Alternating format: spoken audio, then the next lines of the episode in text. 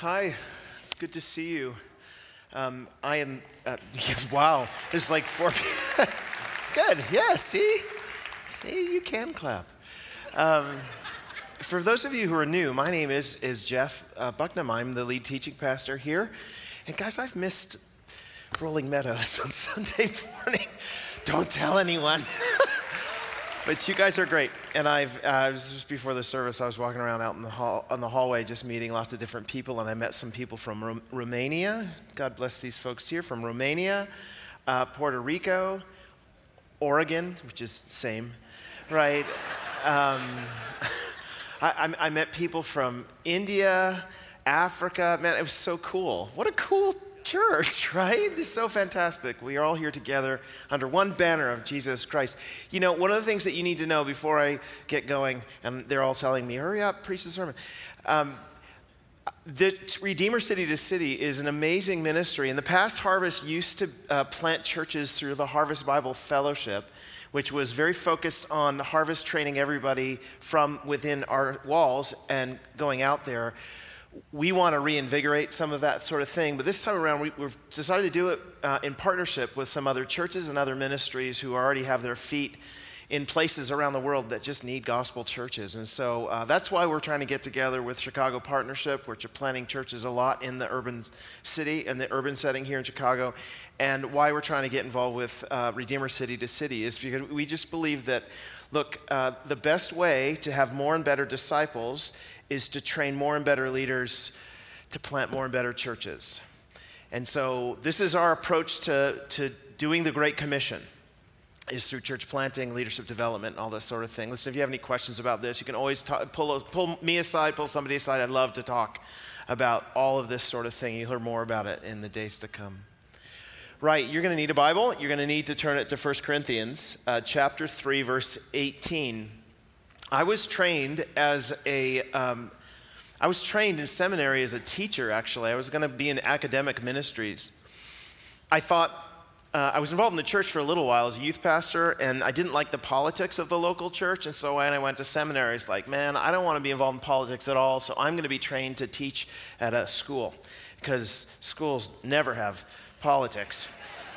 Um, and then I got to the school and I was part of an academic committee that was like all politics. And I was sitting there thinking, oh, this is terrible. I would much rather be a part of a church where I can teach and preach and engage with people, uh, just everyday people, people who are electricians, people who are, you know, doctors, lawyers, whatever, without having them have to come to school and all those sorts of things. And so that's ended up, Lord, by his kind providence, led me back into the local church. But I still remember those days of teaching in, in classrooms. Um, you guys remember, of course, being in school, many of you. Uh, you know, you're going to sit for an hour and a half lecture or something like that.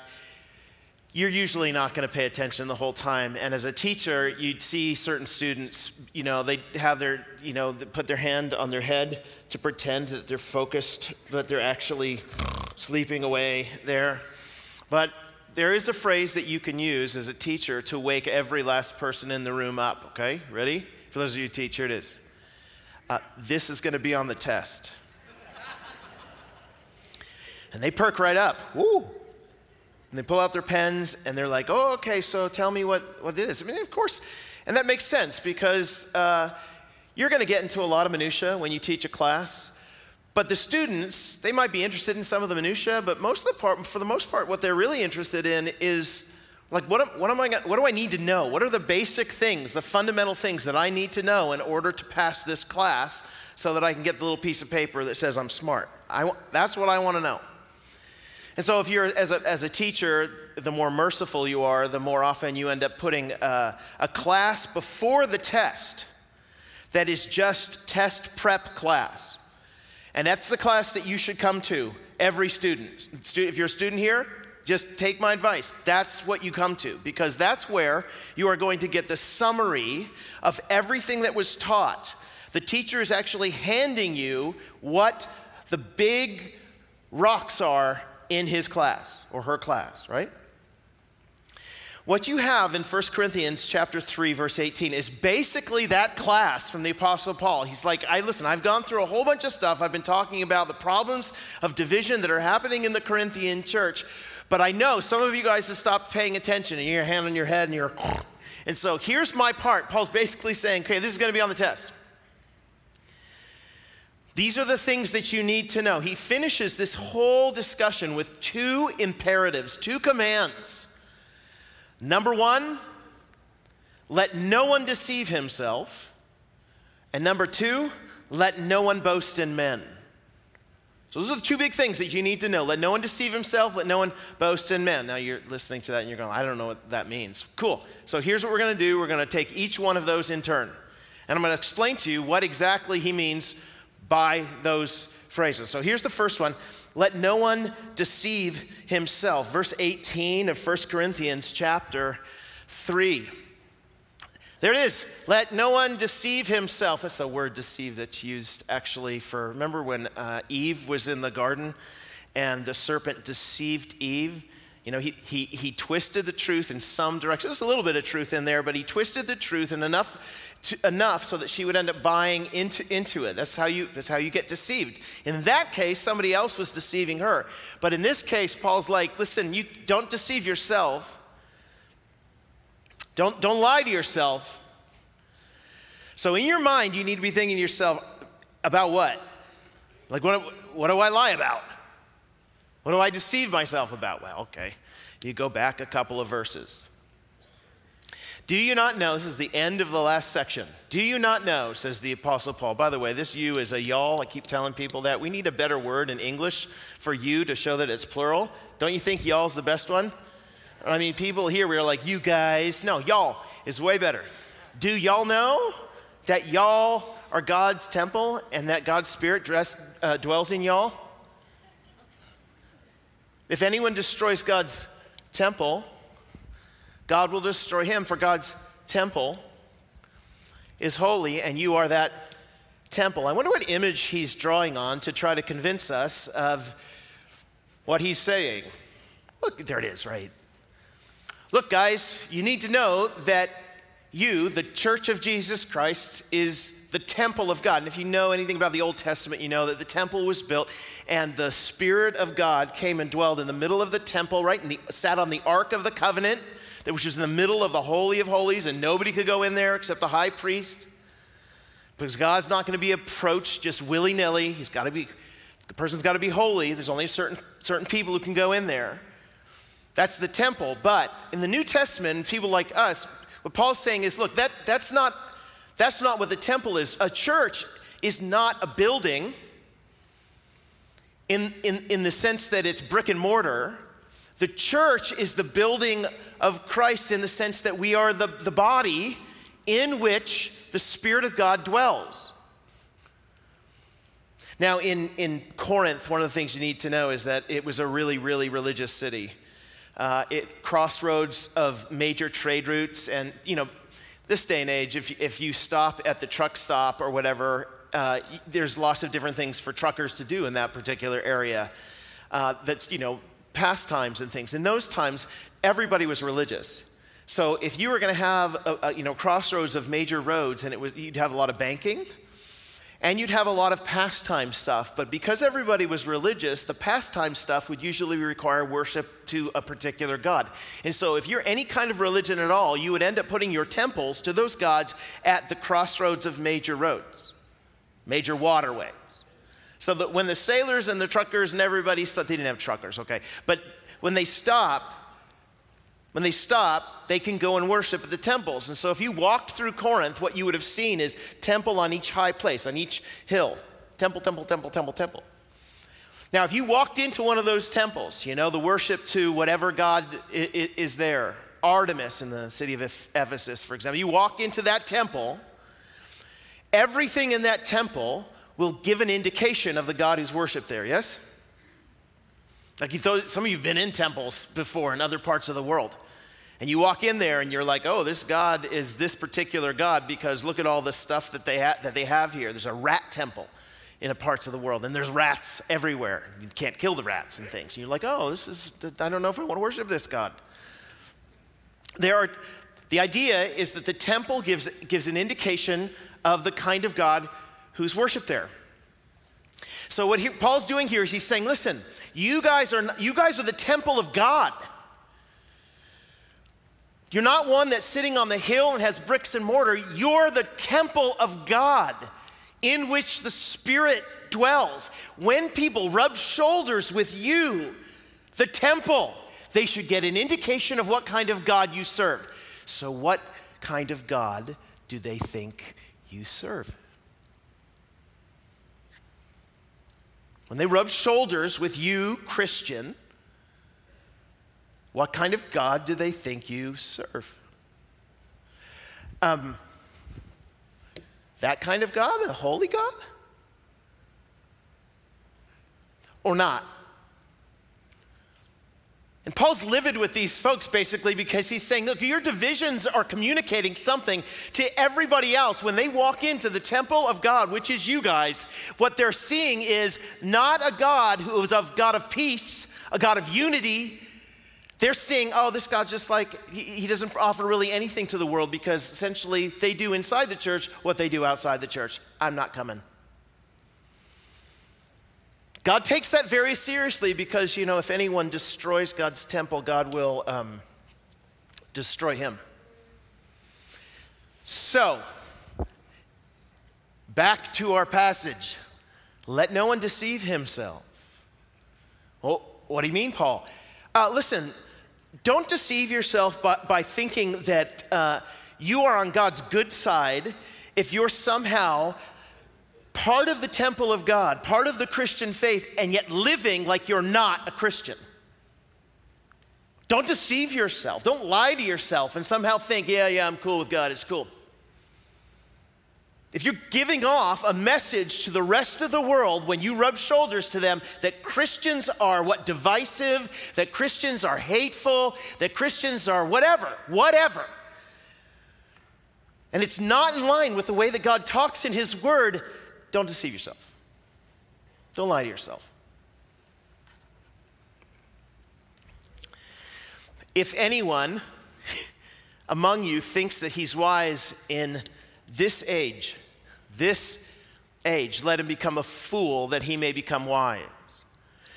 So here's the interesting bit now, and remember I told you a minute, a few minutes ago, that uh, when you do a summary, you know, class before the test, there's repetition, right? You've some, you should have heard some of this before if you were not, you were awake at any point in the class.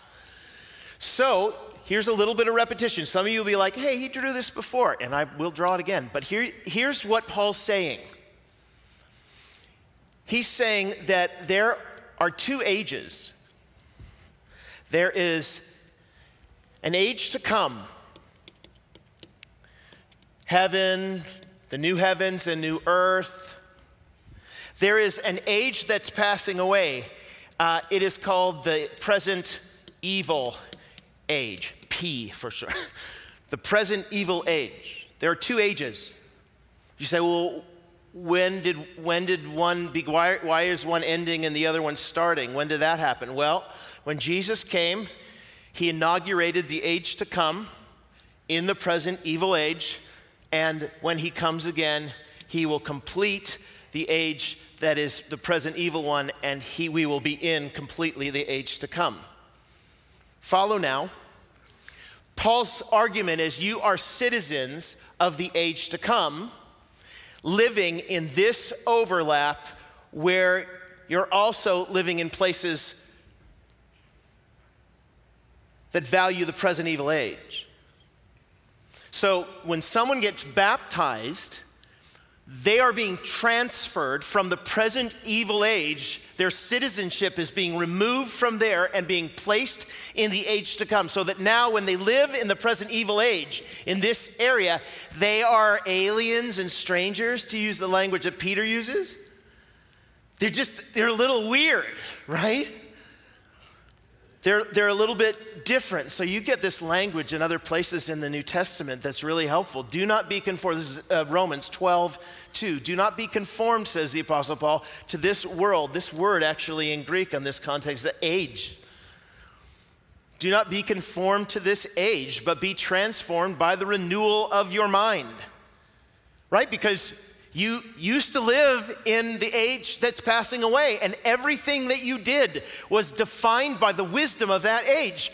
But now that you come to faith in Christ, what do you need? You need a renewal of your mind. You need to think differently about who you are.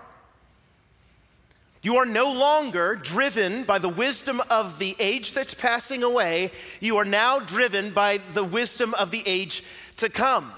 You're transformed by the renewal of your mind, that by testing you may discern what is the will of God. It was good and acceptable and perfect because you didn't know what that was when you were in the age that was passing away.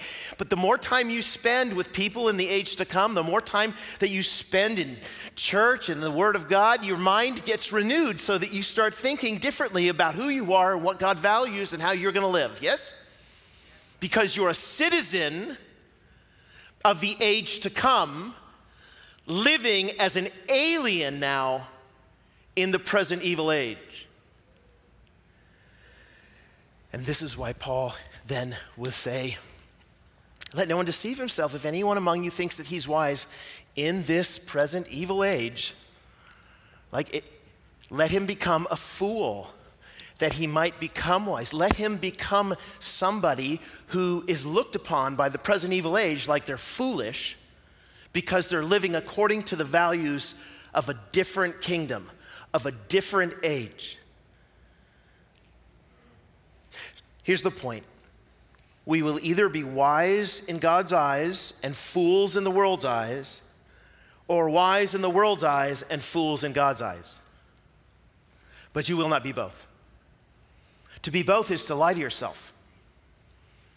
Say it again we will either be wise in God's eyes and fools in the world's eyes, or wise in the world's eyes and fools in God's eyes, but you will not be both unless you want to lie to yourself.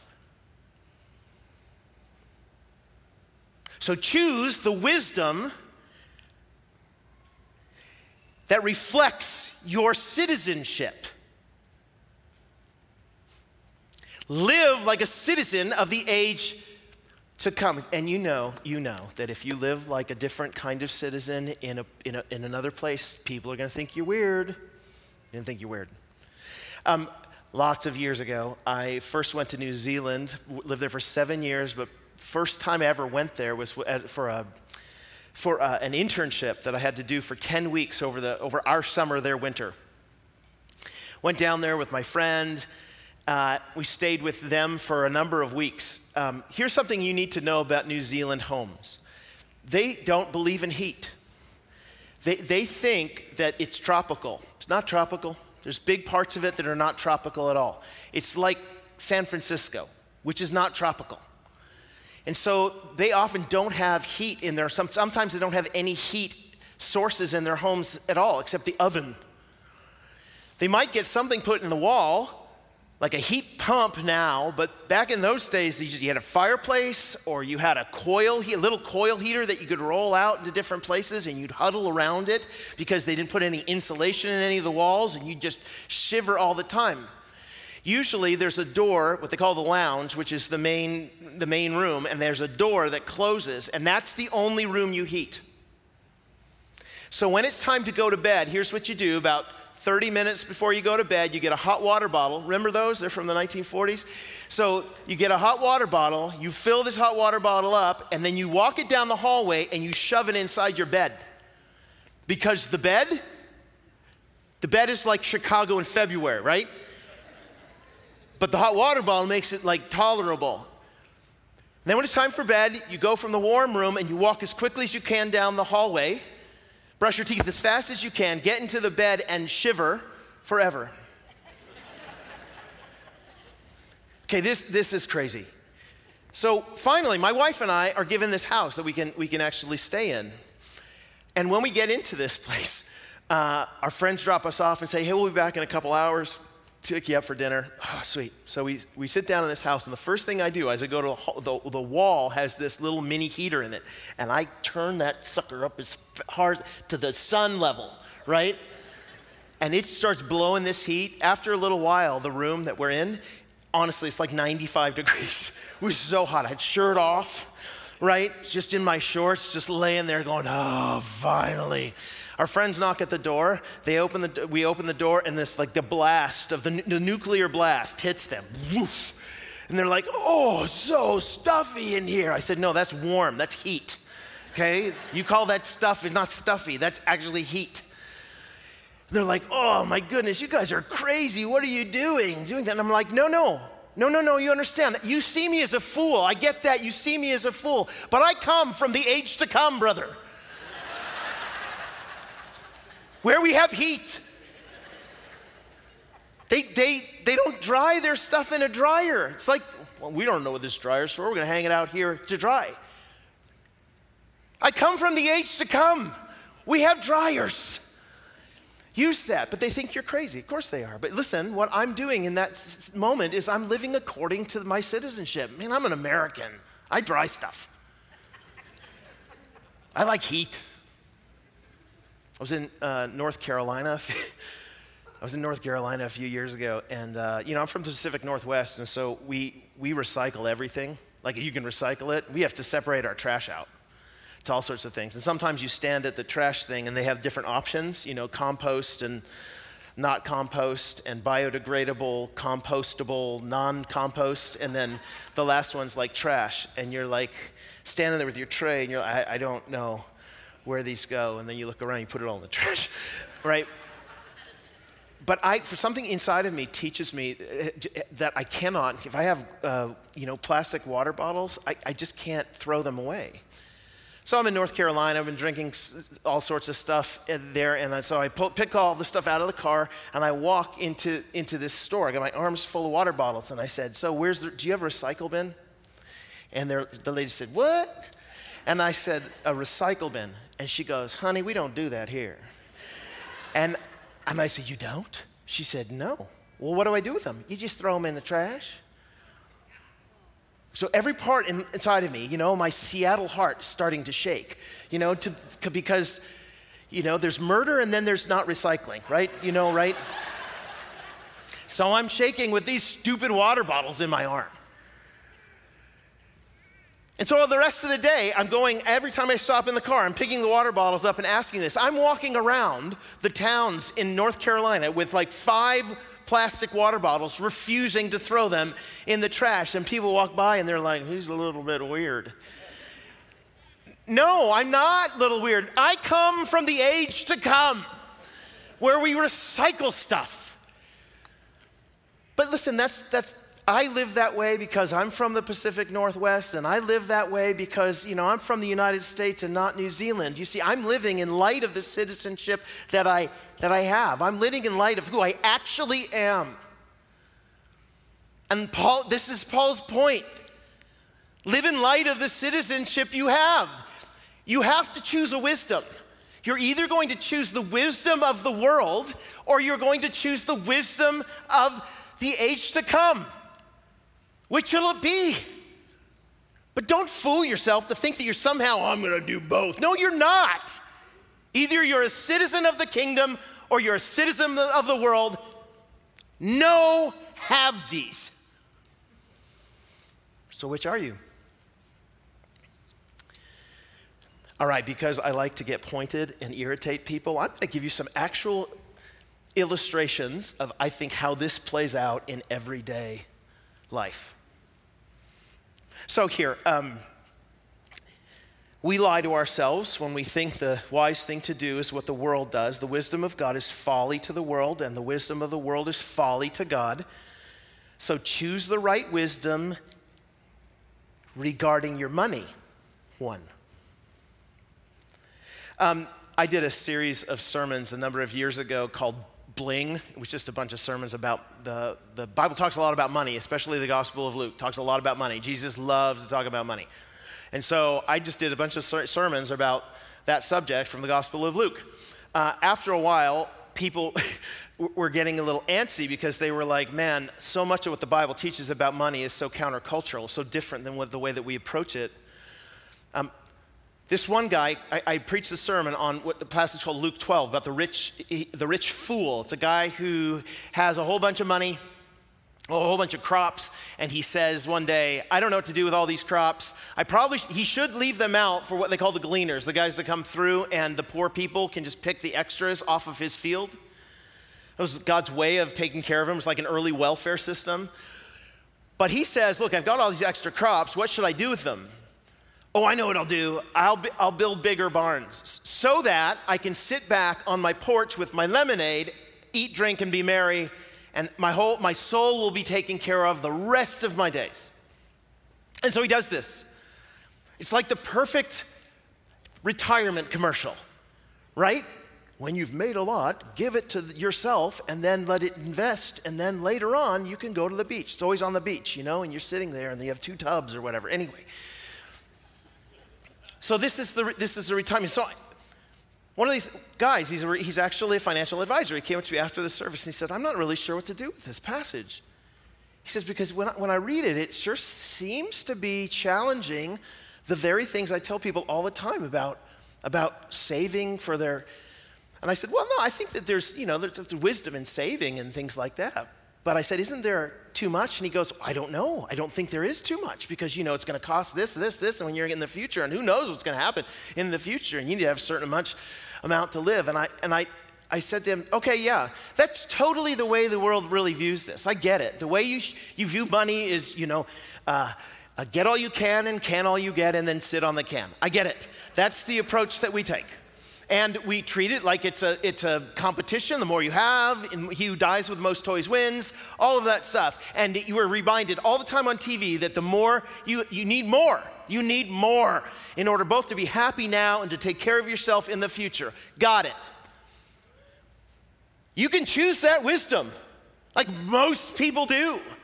The whole world says that's the wisdom to choose. Or, or you could choose this wisdom the end of that passage in Luke 12. You get the rich fool. Immediately, God comes to him and says, Yeah, your life is going to be required of you tonight, you stupid rich fool.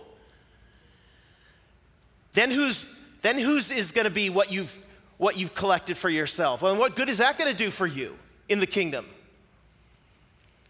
And he lets it sit there, and then Jesus comes immediately on the heels of it, and he says, Yeah, but don't worry, because that's the reason you want to save all the stuff and hoard the wealth is because you're worried that one day God won't come through for you. So he says, Don't worry about what you eat or wear. You know, the sparrows and the, and the lilies of the field and yada, yada. And then the end in verse 29 and don't seek what you are to eat and what you are to drink, nor be worried for all the nations of the world. Yeah, it's like the way that they think about it, this world. They seek after these things, they strive after all of them. And, and your Father, He knows that you need them. So instead, seek His kingdom, and these things will be added to you. You see, the difference is you, you can either choose to be rich toward the world and yourself or rich toward God. You could either operate according to the wisdom of this age that everyone tells you is the right way to think hoard, hoard, hoard, or you can operate according to the wisdom of the age to come that says, be generous, sacrificially so, and trust the Lord for the days ahead. So, which will it be? O citizens of the age to come, which will it be? Uh, okay, uh, choose the right wisdom regarding celebrity. This is what we've been talking about for the last little while. You know, I was at a church a little while ago that had a section in the big church, it had a section right in the middle of their uh, auditorium that said VIPs only, right? VIPs only. If you came to the door and you were like Justin Bieber, or if you came to the door and you were, I don't know, whoever, uh, really big, big deal. Justin Bieber's like the biggest deal for me, so that's why I mentioned them, right? So I'm Canadian. So if somebody comes to the door and they're a really big deal, um, well, they, they hold them by the hand and they walk forward and they put them in the little section. VIPs, right? If you're one of the big donors, right? You give a lot of money to the church. Hey, come forward. Come, come, come, come, come, come. We got a spot right here for you. We got a spot right here, right here. And this is roped off, right? And after the service, after the service, I'm the pastor. I'll come down and talk to you. You know what I mean? Just you and me. Just you and me. So you get in your VIP section and stuff. And I tell you right now, if you go talk to fundraising experts, they would tell you this is a great way to raise money. Seek out the donors, seek out the important people, seek out all of those people who have influence, give them special treatment, and then everybody else will fall in line. That's how you raise money. That's how you grow an important and influential ministry. That's what, that's what everyone tells you. It's the wisdom of the world. Of course it is. And you can follow it. Some churches do. Or um, you could read James. James 2, uh, my brothers, show no partiality as you hold the faith in our Lord Jesus Christ, the Lord of glory. For if a man is wearing a gold ring and fine clothing, Gucci, Gucci, uh, Gucci, and he comes into your assembly, right? He comes to the door, and a poor man in shabby clothing, think John Smith here, right? Right? Seriously, does this guy own a tie? I'm. All right. All right. Poor man in shabby clothing comes in. John's coming. He comes to the door. And if you pay attention to the one who wears the fine clothing and say, uh, you sit here in a good place. I've got a spot for you right in the middle. You can meet me after the service and can shake hands and give you my cell phone number. While you say to John, you stand over there or sit down at my feet. Nah, we don't have a chair for you, man. The floor is great. You can sit right here. Have you not then made distinctions among yourselves and become judges with uh, evil thoughts? Okay, so you got a choice to make. Either you can obey the wisdom of the world that says that fundraising happens best when you give special, special and preferential treatment to the rich and important, or you can operate according to the wisdom of the age to come, God's own wisdom that says, now, everybody is equal in Christ. So, which will it be? Oh, citizens of the age to come. Oh, I'm not done.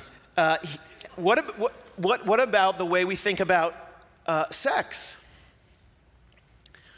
So I knew a girl uh, a number of years ago, a good friend of my wife's, and uh, she was from Austria. And we were talking one day about the kinds of things that youth in Austria, when she was young, uh, used to think about you know, sexual activity. And she, she was saying, you know, my youth group, everyone slept with everyone. And I was like, what? She, she said, yeah, like everyone kind of thought, look, why in the world would I, why in the world would I, you know, buy the car without taking the test drive. Because like, because you know what? You, sexual incompatibility, she said, is a big thing. So, why would you take that risk of sexual incompatibility? Well, instead, what you should do is you should try it on for size, you know, figure out if you guys work that way. And it's like, and, and she said, seriously, there's nobody in my culture in Austria, in Europe, that would think differently. Everyone would be like, no, that's exactly how you do. You cohabit and then you get, then, then you get married, maybe, maybe. That's the wisdom. That's the way you do it. Those are the definitions of sex in our culture at large. Yeah, yeah, totally, totally. And you can live according to them. To be honest with you, a lot of people who are in churches and Christians live according to it all the time. And out, people outside the church are like, you guys are so obsessed with sex. We are? Or, um, oops, or you could do this. You could let marriage be held in honor among all. That's not just the people who are uh, married. Let marriage be held in honor among all, and let, and let the marriage bed be undefiled for God will judge both the adulterers, see, the married people are sleeping with each other, and the sexually immoral, the people who aren't married are sleeping with each other. God's going to judge both of those. In other words, God made you, He made you a sexual being, and He knows the operating instructions that will bring you most joy, happiness, life, and good operation. So you can listen to the one who made you, the wisdom that comes from the age to come, or you can just listen to everyone around, around you. So, which will be? O citizens of the age to come. Oh, one more.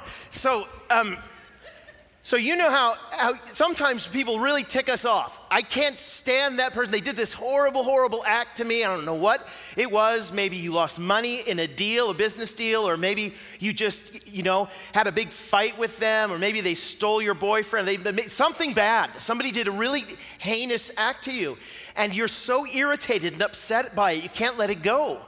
You're so mad. And listen, the, the, whole world at that point would, would be like, look, nobody's going to stand up for yourself, for you, except you. So if someone's stepping on you, you step back. That's why we like all the movies, guys, that end with bloodshed and the, the single guy standing on top of the hill of dead bodies with his gun, and we're like, yes because we want the justice, and in our hearts, there's this yes, justice. And so when someone says wrong to us, we're like, yeah, justice should be done to them, and I'm the person to do it. Sword of the Lord. We want to avenge ourselves, in other words. And so you have your rage fantasies while you're walking behind the, the, the, the uh, lawnmower or snowblower or whatever it is. And you're like, man, oh, that person I would have thought, oh, this is what I should have said. And then you've got a list of things that you have done. And you've got five, six, seven of these rage fantasies. They just come on you from time to time. Maybe that's just me. And the world would tell you, yeah, totally, you should get revenge. You should do whatever you can. You got money, you got lawyers, you got what? You should totally get revenge on those people. Or, uh, you could read Romans 12 19, which says, Beloved, O, o Christian people, n- never avenge yourselves. But see, you can leave it to the, to the wrath of God. For, for it is written, Vengeance is mine. I will repay, says the Lord. You can, you can leave it. See, there, you have an option in that moment when you're thinking about getting revenge and plotting your vengeance. You can stop and think to yourself, it doesn't matter how much vengeance I get on this person, it will probably not satisfy me. And when I'm seeking the vengeance, I'm either going to go too far or not far enough. So here's what instead I can do it's driving me crazy and ripping me up inside. So I can take all of that, lift it up, and say, This is above my pay grade. So here, Lord. I know that you're just and righteous, and you, every single person will answer for what they've done perfectly. And so I'm going to lift this up and leave it with the judge of all the world who does what's right. You got two wisdoms you get to choose here, right? So which will it be? Oh, citizen of the age to come. Which wisdom am I reflecting in my decisions and actions? That's what I'm asking you to, to, to, to, ask yourself. Which wisdom am I reflecting in my decisions and as- actions? Is it wisdom from God or is it wisdom of the world? Don't deceive yourself. God's people are marked by a commitment to God's wisdom. That was the one command you guys are like, okay, that's enough of a sermon. Can we stop now? No, I have another one. Okay?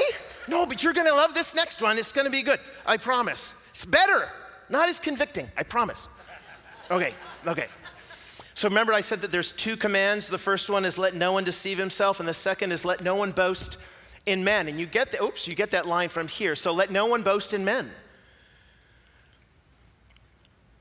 This is what they're talking about, right? Paul's been talking about that the whole time. You guys make parties with, between yourself, and you said, Paul is my guy, and Apollos is my guy, and Cephas is my guy, and then you follow them and you serve them, and you say, because I'm part of this, this, the Cephas party, he's better than everyone else. Here are his stats. This is why he should be in the Hall of Fame, and your guy sucks. So let no one boast in men. That's, that's what he's saying. Like, I've been going through this whole thing for you guys to stop acting in this divisive party spirit. But listen to why he says it.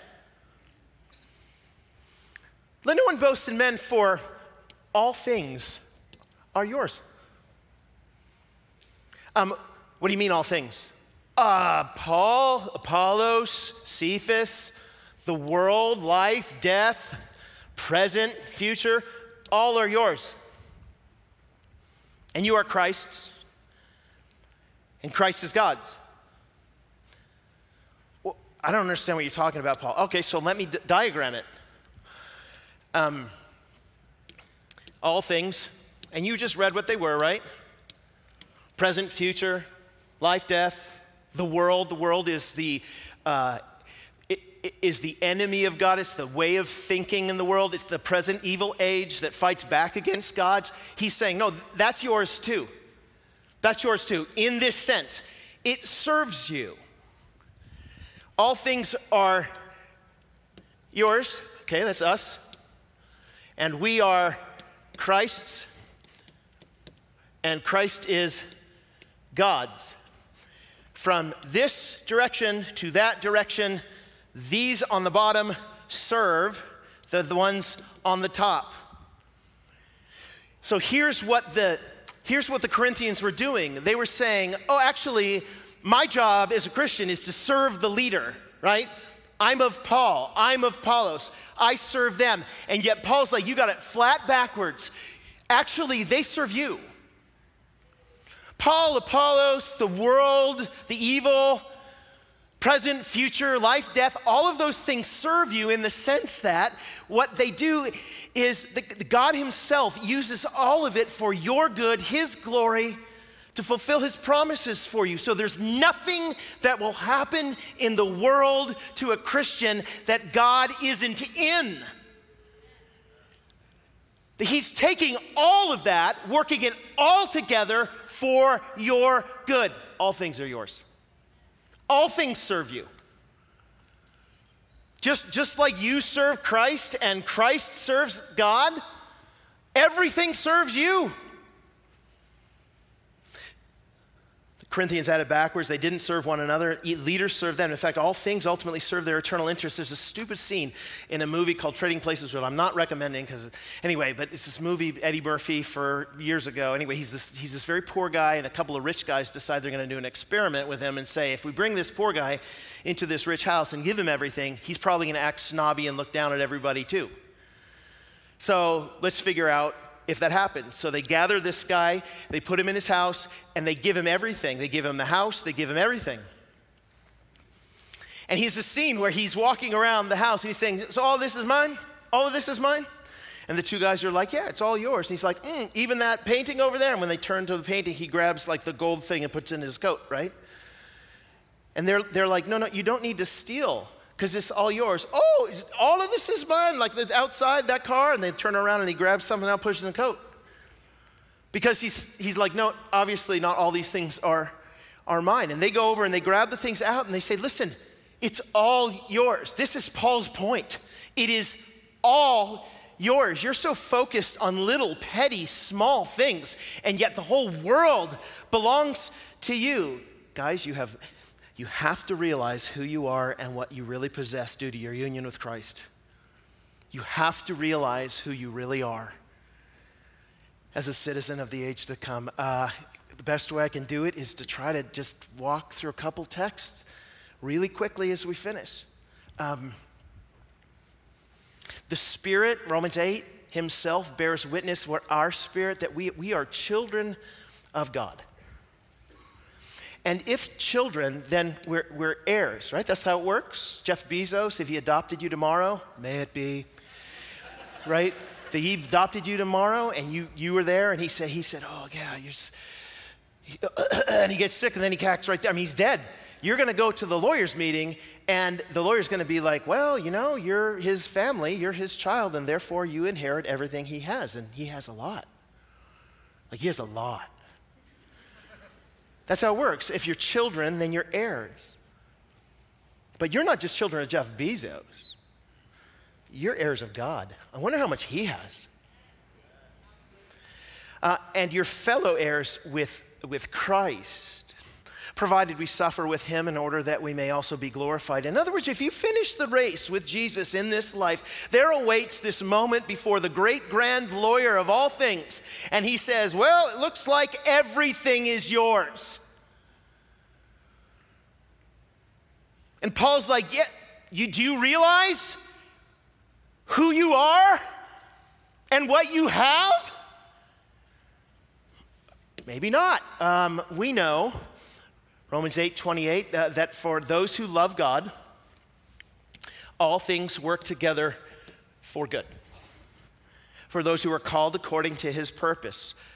So, for those he foreknew, uh, that's a word that relates to a, a, knowledge of somebody like I know my wife. Not I know about her, I know her. We have a relationship. It's a relational term. And so those he knew beforehand, in a relational sense, he also predestined them. I'm going to mark them out and say, uh, I'm going to destine you for this destination. What is that? Well, to be conformed to the image of his son in order that he might be the firstborn among many brothers. And those he predestined, he also called. He called you to faith in Jesus. And those whom he called, he also uh, justified. Yes, I came to faith and I trusted Jesus. I make profession of it when I'm being baptized. And those whom he justified, he also glorified. What is that? Is that a present tense? Is that a future tense? That's a past tense, right? I'm going to tell you a secret. I've been looking at you guys for the last 40 minutes. Uh, none of you are glorified. Not a single one. I know some of you, you're really not glorified. Why, why can he say that? Why can he say it's past? It's almost like Paul's saying that this is so sure in God's mind that I can talk about your glorification as it's already taken place. So, what do we say to that? What do we say to the fact that no matter what happens in this world, it will work together for your good, eternal good, achieving for you what God already determined will happen? What do you say in response to these things? If God is for us, who can be against us? And the answer is, eh. So he, he didn't spare his own son, guys. his own son. He didn't spare his own son, he didn't hold him back, but he gave him up for us all. How will he not also with him graciously give us all things, all things that pertain to our future and our life and all the stuff, the money and all the, all the things? Who shall bring any charge against God's elect, those he's chosen, right? That's what this described. It's God who justifies. Who's going to condemn? Christ Jesus, He's the one who died. More than that, He was raised. He's at the right hand of God. Who are you going to appeal to? Yeah, I got a problem with you, God. I'm going to appeal to this Jesus over here. Oh, He died for you? Stink. Who indeed is interceding for us? Who shall separate us from the love of Christ? Uh, shall tribulation or distress or persecution or famine or nakedness or danger or, or sword? Yeah, those sound familiar to people who live in the present evil age. You know what that's like, right? In fact, sometimes it feels like uh, for your sake, we're being killed all day long. We are regarded as sheep to be slaughtered. Where are you, God? But no, no. In all these things, in all the hardship, and all the horrible ways the world treats you, the stink eye, all the you're a fool, all of it, we are more than conquerors through him who loved us. For I'm sure that neither, there's the language, death nor life, nor angels nor rulers, nor things present nor things to come, nor powers, nor height, nor depth, nor anything else in all creation will be able to separate us from the love of God, which is in Christ Jesus our Lord.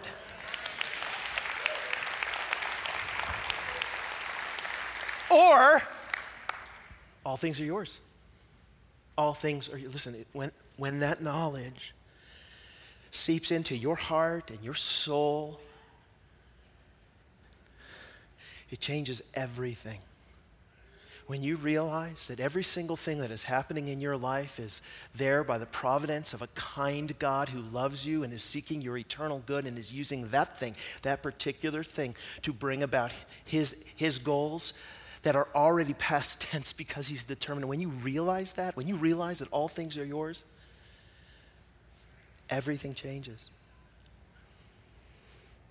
If everything's guaranteed to work out for our eternal girl, why, why, why, why worry then, right? If we're going to inherit the earth and all in it, why, why fret over the troubles of life or the specter of death or the scheming of the world or anything that's presently happening or will happen in the future? Because all things are whose? Yours. Playing video games with my son just the other day. He's like running in with this guy, and he dies. He responds, I said, Man, if only we could live that way.